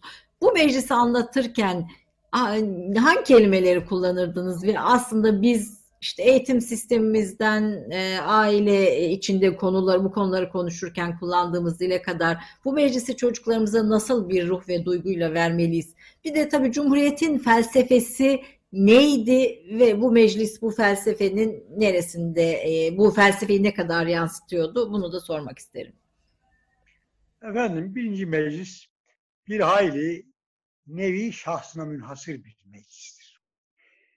Ben o bahsettiğiniz sosyal medyadaki mesajımda da Türk İslam tarihinin de dünya tarihinin de en mübarek, en mukaddes, en muvaffak, en mübarek e, en kahraman, en kahraman. Evet, en kahraman meclistir. Parlamentostur dedim. Parlamentosudur diyorsun. Oyla evet meclisi karıştırmamak lazım. Bir arkadaş bana yazmış. Hayır. En kahraman, en mübarek olan Efendimizin topladığı e, meclisi erkandır. Efendimizin istişare meclislerini parlamentoyla karıştırmamak lazım. Birinci meclisimiz gibi bir parlamento yok. Bir milli mücadeleyi üç sene zarfında muvaffakiyetle sona erdirmiş. Muvaffakiyetle. Burayı Anadolu ve Trakya'yı tertemiz etmiş. Ta 1792'den beri, bakınız 1792. Osmanlı tahtında kimin oturduğunu çoğu insan pat diye söyleyemez bile. Üçüncü Selim oturuyor henüz. Ondan sonra daha işte bir e, dördüncü Mustafa var kısa bir dönem. İkinci Mahmut var, Abdülmecit var, Abdülaziz var, Abdülhamit var, Reşat var, Vahdettin var. Bakın daha üçüncü Selim oturuyor. O zaman başlamıştır boğazlar üzerindeki bir takım kısıtlamalar. Milletler arası kısıtlamalar. Evet. Ve daha sonra bunlar biraz gevşemiştir, biraz artmıştır ama en nihayet boğazlar üzerinde ciddi kısıtlamalar vardı. Biz bunların da mühim bir kısmını Lozan'da kaldırdık. Geri kalanların çoğunu da Montreux'de kaldırdık. Bilip bilmeden, bilir bilmez herkes bu Lozan ve Montreux meselesinin içinden içinden çıksın lütfen. Buna girmesin. Bu Lozan'dan ve Montreux'den bahsedenlerin içinde Allah aşkına kaç kişi var Lozan muahedesini metnini okuyan, okuyan? Monroe'nun metnini okuyan, Lozan Muahedesi'nin metni Ayşe Hanım 8 cilttir. Ben inat ettim okudum. Okuyan nadir kişilerden. Peki 8 cildin hepsini de okudunuz mu hocam? Hepsini okudum. Çize çize okudum evet. Şimdi soruyorum delikanlının biri. Efendim e, Lozan'ın gizli bir maddesi varmış. Allah Allah. Ya Lozan'ın gizli maddesini ben görmedim 8 cilt içinde. Ha bir takım devletler arasında konferans esnasında bazı muhtıralar vardır. Dışişlerinin arşivinde. Bunlar Lozan muahedesine dahil şeyler değil. Lozan'ın ertelediği şeyler var. Mesela Musul Kerkük'ü Lozan'da vermişmişiz de yahu efendim ne alakası var? Musul Kerkük meselesi cemiyet hakkında karara bağlandı. 1925. Lozan 23. Lozan'da bir mutabakat tesis edildi. Musul ve Kerkük meselesi taraflar affedersiniz taraflar arasında cemiyete akvam nezdinde nezdindeki müzakerelerle hal çaresine bağlamaya çalışacak. Ama neticede alamadık. Tabii mesela e, muhafazakar muhitlerin, muhafazakar cenahın hani yere göğe konduramadığı hakikaten çok meziyetli bir insandır.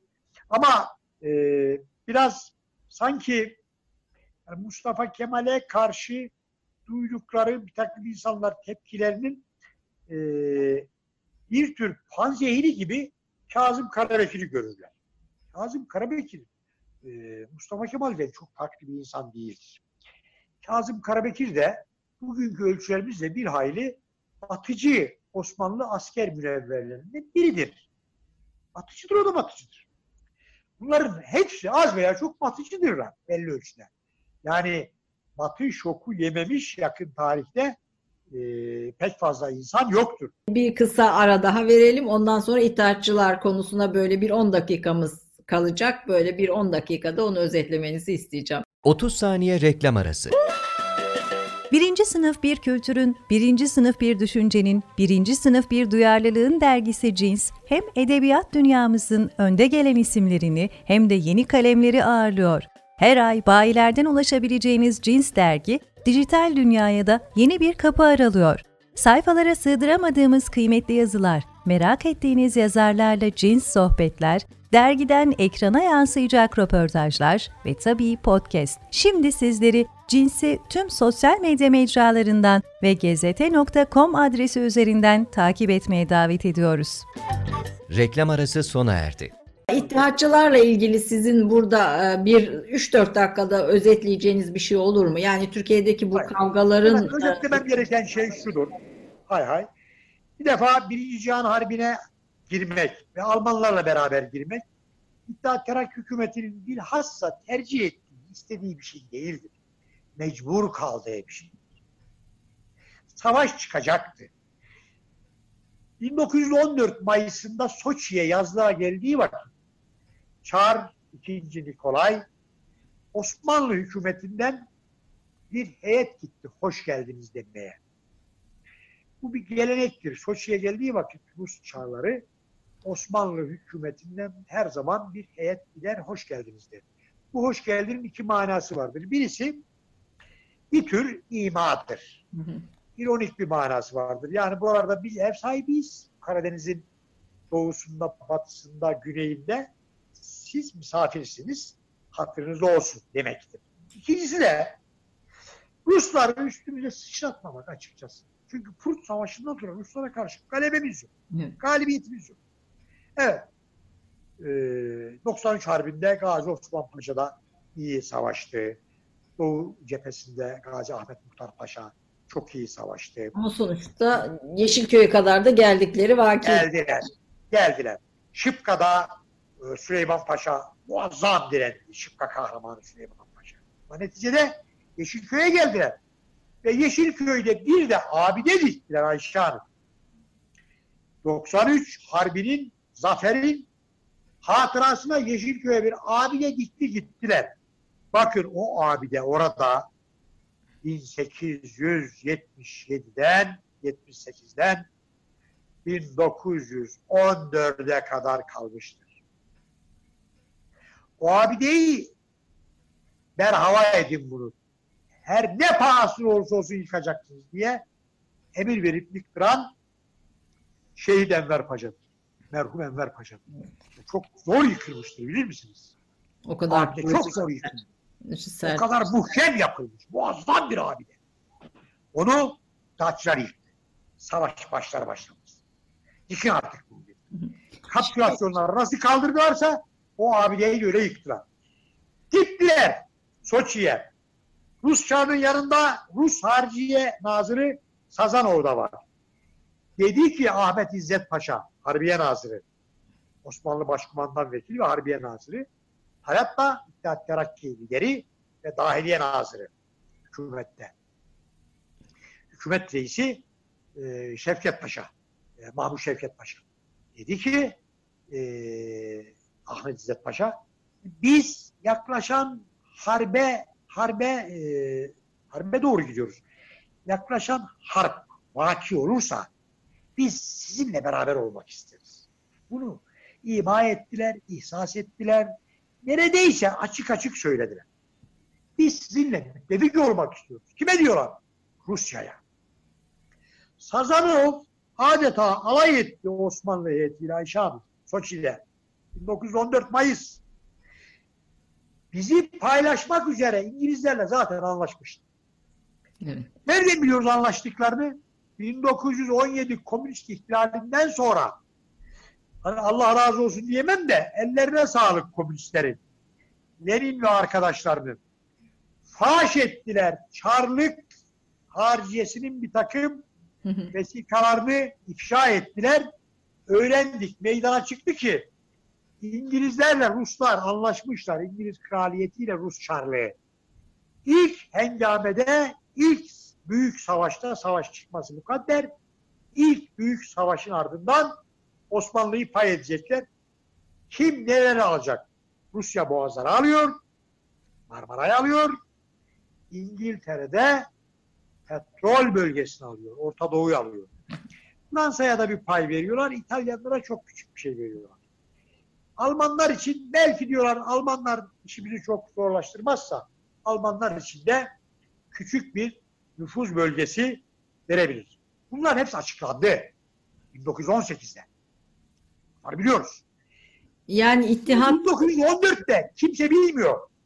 Ama hani bir, bir anlamda safiyane bir şekilde gitmiş Ruslardan ittifak istiyor Ahmet İzzet Paşa ile Talat Bey. Henüz Paşa değil Talat.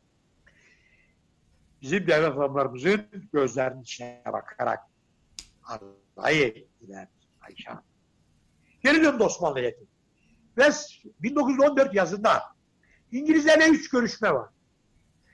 Hiçbir netice alam anlamadı. Bir, en son diyor ki İngiliz Büyükelçisine Enver Paşa Alman ittifakını da yaptıktan sonra 1914 Ağustos'unda Almanlarla ittifak yaptık. 1914 Ekim'inde 29 Ekim'inde savaşa girdik. Ama Almanlarla ittifak yapmışız, henüz savaşa girmemişiz. O esnada İngiliz elçisi diyor ki Enver, başka hiçbir şey istemiyoruz. Osmanlı mülkünün toprak bütünlüğünü taahhüt edin. Osmanlı Devleti'nin, imparatorluğumuzun. Ben yarın İstanbul'da ne kadar Alman memuru varsa memleketlerine göndereceğim. Yarın. Daha ne desin? Red. Kabul edebilir mi elçi böyle bir şeyi? Biz bilmiyoruz. Enver bilmiyor ama elçi biliyor. Kendi devletiyle Rusya'nın anlaştığını. Evet. Cemal'i gönderdiler Fransa'ya. Ahmet Cemal Paşa'yı. Bu Hasan Cemal'in Hasan Cemal'den çok daha karakterli dedesi yok mu? Ahmet Cemal Paşa ya da Büyük Cemal Paşa. İttihat Terakki Triumvirası'nın üç rüknünden biri. Cemal Fransızcı diye bilinir. Malum güya Fransızcıymış onda. Enver Almancıymış sözüm ona. Güya. Cemal, Cemal'in Fransa'da itibarı vardır doğru. Fransa nezdinde. Gitti. Bırakın Fransız Cumhurbaşkanlığı. Bırakın Başbakanı. Bırakın Harbiye Nazırını. Dışişleri Bakanı'yla bile görüşemedi. Geri döndü. evet. Ya bir son konuşmada yani İttihat Terakki'yi feshettikleri kongrede bu işlerin hesabını vermiştir yaptığı konuşmada. Diyor ki Rus ta 1913'te diyor sıklaştı Almanlarla ilişkimiz. Ruslar diyor Rus elçisi Maslahat Güzarı Gülkeviç eline Çar hükümetinin Çar'ın notasını alıp da kapımıza dayandığı zaman Babali'ye diyor ki Rus notasında deniliyor ki Devlet Osmani Berlin Muahedesi'nin 61. maddesinde e, söz verdiği ıslahata vilayat-ı sitte dahilinde yani Ermenilerin yoğun olarak yaşadığı vilayetlerde hangileri? Erzurum, başka Sivas, başka Bitlis, Van, Diyarbakır ve e,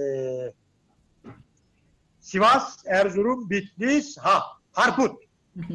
Vilayat-ı söz verdiği, taahhüt ettiği ıslahata bir an evvel mübaşeret etmediği takdirde Çar hükümeti kendisini mezkur muahede ahkamı ile mukayyet görmeyecektir. Açıkça savaş ilanı tehdididir. Siz diyor bir an evvel başlayın. Söz verdiğiniz gibi Ermenilerle ilgili bu ıslahatı yapın. Yani fiilen verin diyor Ermenilere bu alanda. Ermenileri yönetime ortak edin. Yoksa Berlin Muahedesi'ni takmayacağız amiyane tabirle. E Berlin Muahedesi 93 Türk-Rus savaşını neticelendirmişti. Neticelerini bahsetmişti. Yani savaşa devam edeceğiz. Açık bir savaş tehdidi. Hayat diyor ki kapanış kongresinde İttihat Terakki'nin eteklerimiz tutuştu notayı alınca. İngiliz elçisini çağırdık. Hiç yüzümüze bakmadı. Fransız elçisini çağırdık. Yüzümüze bakmadı. Şu İtalyanlar bile bize yüz vermedi. Sadece Almanlarla konuşamıyor. Evet. Henüz Balkan Savaşı 2013'te bitti. Pardon 1913'te. 13. Evet. 1913 Balkan Savaşı bitmiş. Bükreş anlaşmasıyla 1913'ün Eylül'ünde bu nota nota verildi. Notayı aldı geldi Gülkeviç. Rus Maslahat Güzel. Dedi ki Talat Gülkeviç'e yahu bu iş, işleri hele önce bir kendi Ermenilerimize biz konuşalım. Çözemezsek aramızda ondan sonra dediğiniz gibi siz de konuşalım. Berlin Muahedesi'nin ahkamına riayet ederek başlayalım başka türlü bir ıslahata. Ve 6 ay adeta Ermenilerin peşinden koştu Talat Bey. Ermenilerin yoğun olduğu bütün mıntıkalara heyeti nasalar gönderildi.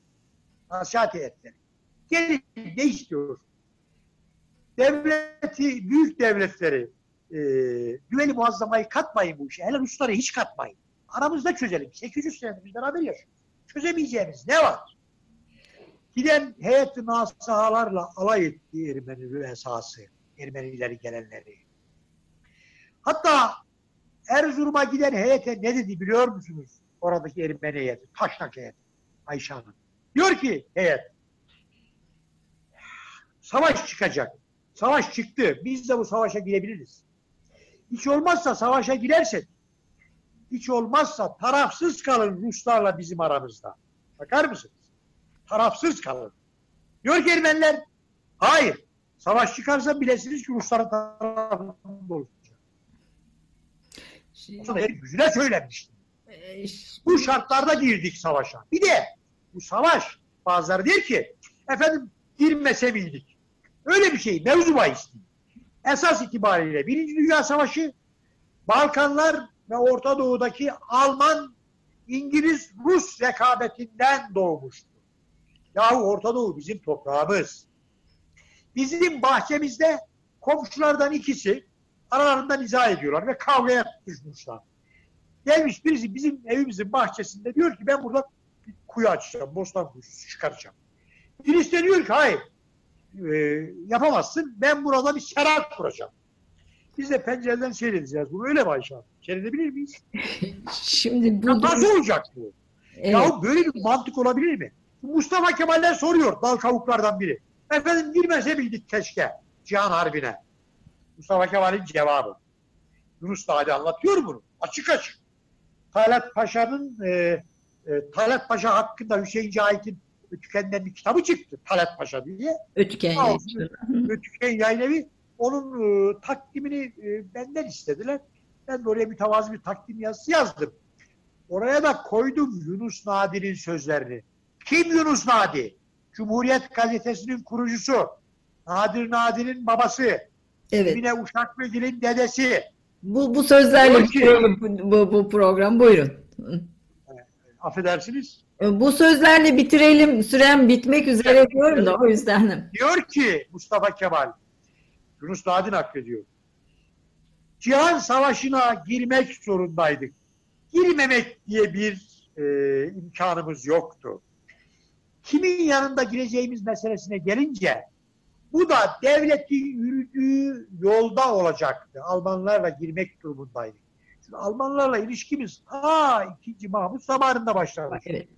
Alman milli milli milli birliğini kuran e, üç kişi var malum. Wilhelm, Prusya kralı, şansölye, Prusya şansölyesi Bismarck ve Prusya Genelkurmay Başkanı Helmut von Moltke. Bu Moltke 1830'larda Osmanlı ordusunda yüzbaşı rütbesiyle askeri müşavir düşünün. Evet. Sultanahmet zamanında 1890'larda ilk defa gelmiş. Golç Paşa. Von der Golç ilk defa. İkinci defa da İttihat Terakki çağırdı. E, buradayken vefat etti Golç Paşa. Bu Zanderslerin falan gelmesi ondan 1913'ten. Fondasyonlar daha sonra. Şimdi aslında Yani ez cümle efendim nokta bunu ayrı bir programda konuşmak lazım. evet. Alman hayranlığı bir e, safsatadır, uydurmadır. Enver'le Talat'ın kendisine hayran olacağı bir şahsiyet o devirde yaşamıyor.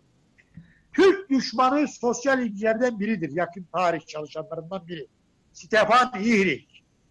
Kaiser'in yazdığı Talat Paşa biyografisinin arka kapağında İhrik'ten alınan bir söz var.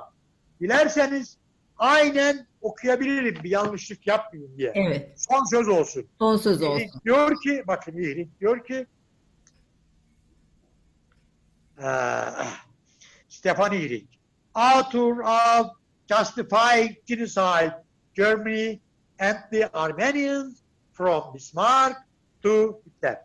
Bu kitabın yazarı Evet. Stefan İhrik. Sözleri şu. This long awaited biography is very timely and masterfully executed.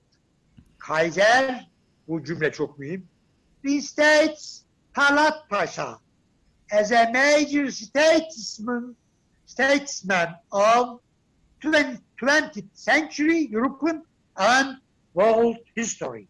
Evet. As a major statesman of 20th century European and world history. Diyor ki yani Talat Paşa 20. asır Avrupa ve dünya dünya tarihinin esas devlet adamı olarak Talat Paşa'nın yerini tespit etmiştir diyor. Şimdi tabii bu- burada iddia İyilik diyor Şiizir için. Şimdi Ya bir- biz tutuyoruz. Talat Paşa'yı affedersiniz anlatırken telgraf memuru, şey, postanede katip. Allah Allah. şimdi Allah Allah. bu, bu Adamın kitabının kapağını göstereceğim bakın. e, şimdi Talat Paşa. bu bunu Father of Modern Turkey Cilis, e, Architect of Genocide. Yani modern Türkiye'nin zamanda mimarı ve evet, modern mimar olarak Türkiye'nin babası. Şimdi bunun aslında tabii bütün bu bugüne yansıyan e, karşıtlıklar da o dönemki çatışmaların, e, kutuplaşmaların da bugüne kadar e, devam et e, e, bu bugüne kadar devam ettiriyor. O yüzden aslında o dönemi anlamak önemli. Bunlar tarihi detaylar gibi gelebilir ama hani bir yüzyıl önce olmuş detaylar gibi gelebilir ama bugüne yansıyan fikir akımları var. Bugüne yansıyan bir devamlılıkları da var. O yüzden bu konuları konuşmayı çok önemsiyoruz. Sizinle başka bir programda e, iddiaçılarla cumhuriyetçiler arasındaki e, çatışmayı mı diyeyim veya e, Çatışma, uzlaşma, uzlaşma, geçişken- geçişkenlik Feroz Ahmet'in Feroz Ahmet'in dediği gibi iddiatçılıktan Kemalizme nasıl geçildi? bunu bunu konuşalım İsmail'in dediği gibi e, iddiatçılıkla Kemalizm kıskacındaki Jön Türklük Bunları analiz etmek Yani lazım. saltanattan itaatçılığa, itaatçılıktan Kemalizme ve bugüne aslında gelen o fikri devamlılığı veya kesintileri veya inkıtaları bütün bunları bir başka programda konuşalım. Ben kendi adıma çok şey öğrendim. Küçük bir cümle ekleyeceğim. Tarık Zafer Tuna'ya, rahmetli Tuna'ya hoca e, ikinci meşrutiyet için şöyle derdi. E, siyasi hayatımızın, Türk siyasetinin laboratuvarı. Evet, bunu siz kullanıyorsunuz kitaplarınızda da. bir kelime ekleyerek ikinci meşrutiyetin ilanının 100. yılı münasebetiyle bir Türkiye günlüğü çıkarmıştık. O sayının bunu kapağına manşet olarak koyduğu ikinci meşrutiyet siyaseti, siyaset ve fikriyatımızın laboratuvarı. Evet. Sadece siyasetimiz, siyasetimizin değil, fikriyatımızın da laboratuvarı. Yani oku gelirsek ge- İnşallah. geçmişte İnşallah. de o yıllara gitmeliyiz bu fikriyat takibinde diyorsunuz. Ve bu fikriyatın sev- inşallah o günkü seviyesini buluruz. İnşallah. Fikriyatın Ve siyaset. Peki. Çok çok teşekkür ediyorum efendim. Ben Türk kahvesinde bugün bu kadar. Herkese. Sağlık Bakanlığı'nın söylediği, Sağlık Bakanlığı'nın, kamunun, devletin söylediği salgın sebebiyle şu bizi uygulanan kısıtlamalara herkesin uymasını kardeşane istirham ederim. Bizim nesil yeterince yaşadık. 60 küsur yaşındayız. Enver Paşa'dan 20 küsur sene, Fatih gibi bir Cihangir'den 15 sene fazla yaşadık. Ama gençlerimiz ve çocuklarımız var. Daha görecek günleri olan çocuklarımız. Büyükler, ebeveynler lütfen herkes harfiyen riayet etsin. Peki. Devletten, kamudan gelen talimatlara. Peki. İnşallah daha iyisi gelecek. İnşallah. Çok teşekkür ediyorum efendim. Görüşmek üzere. Hoşçakalın. Sağ olun efendim.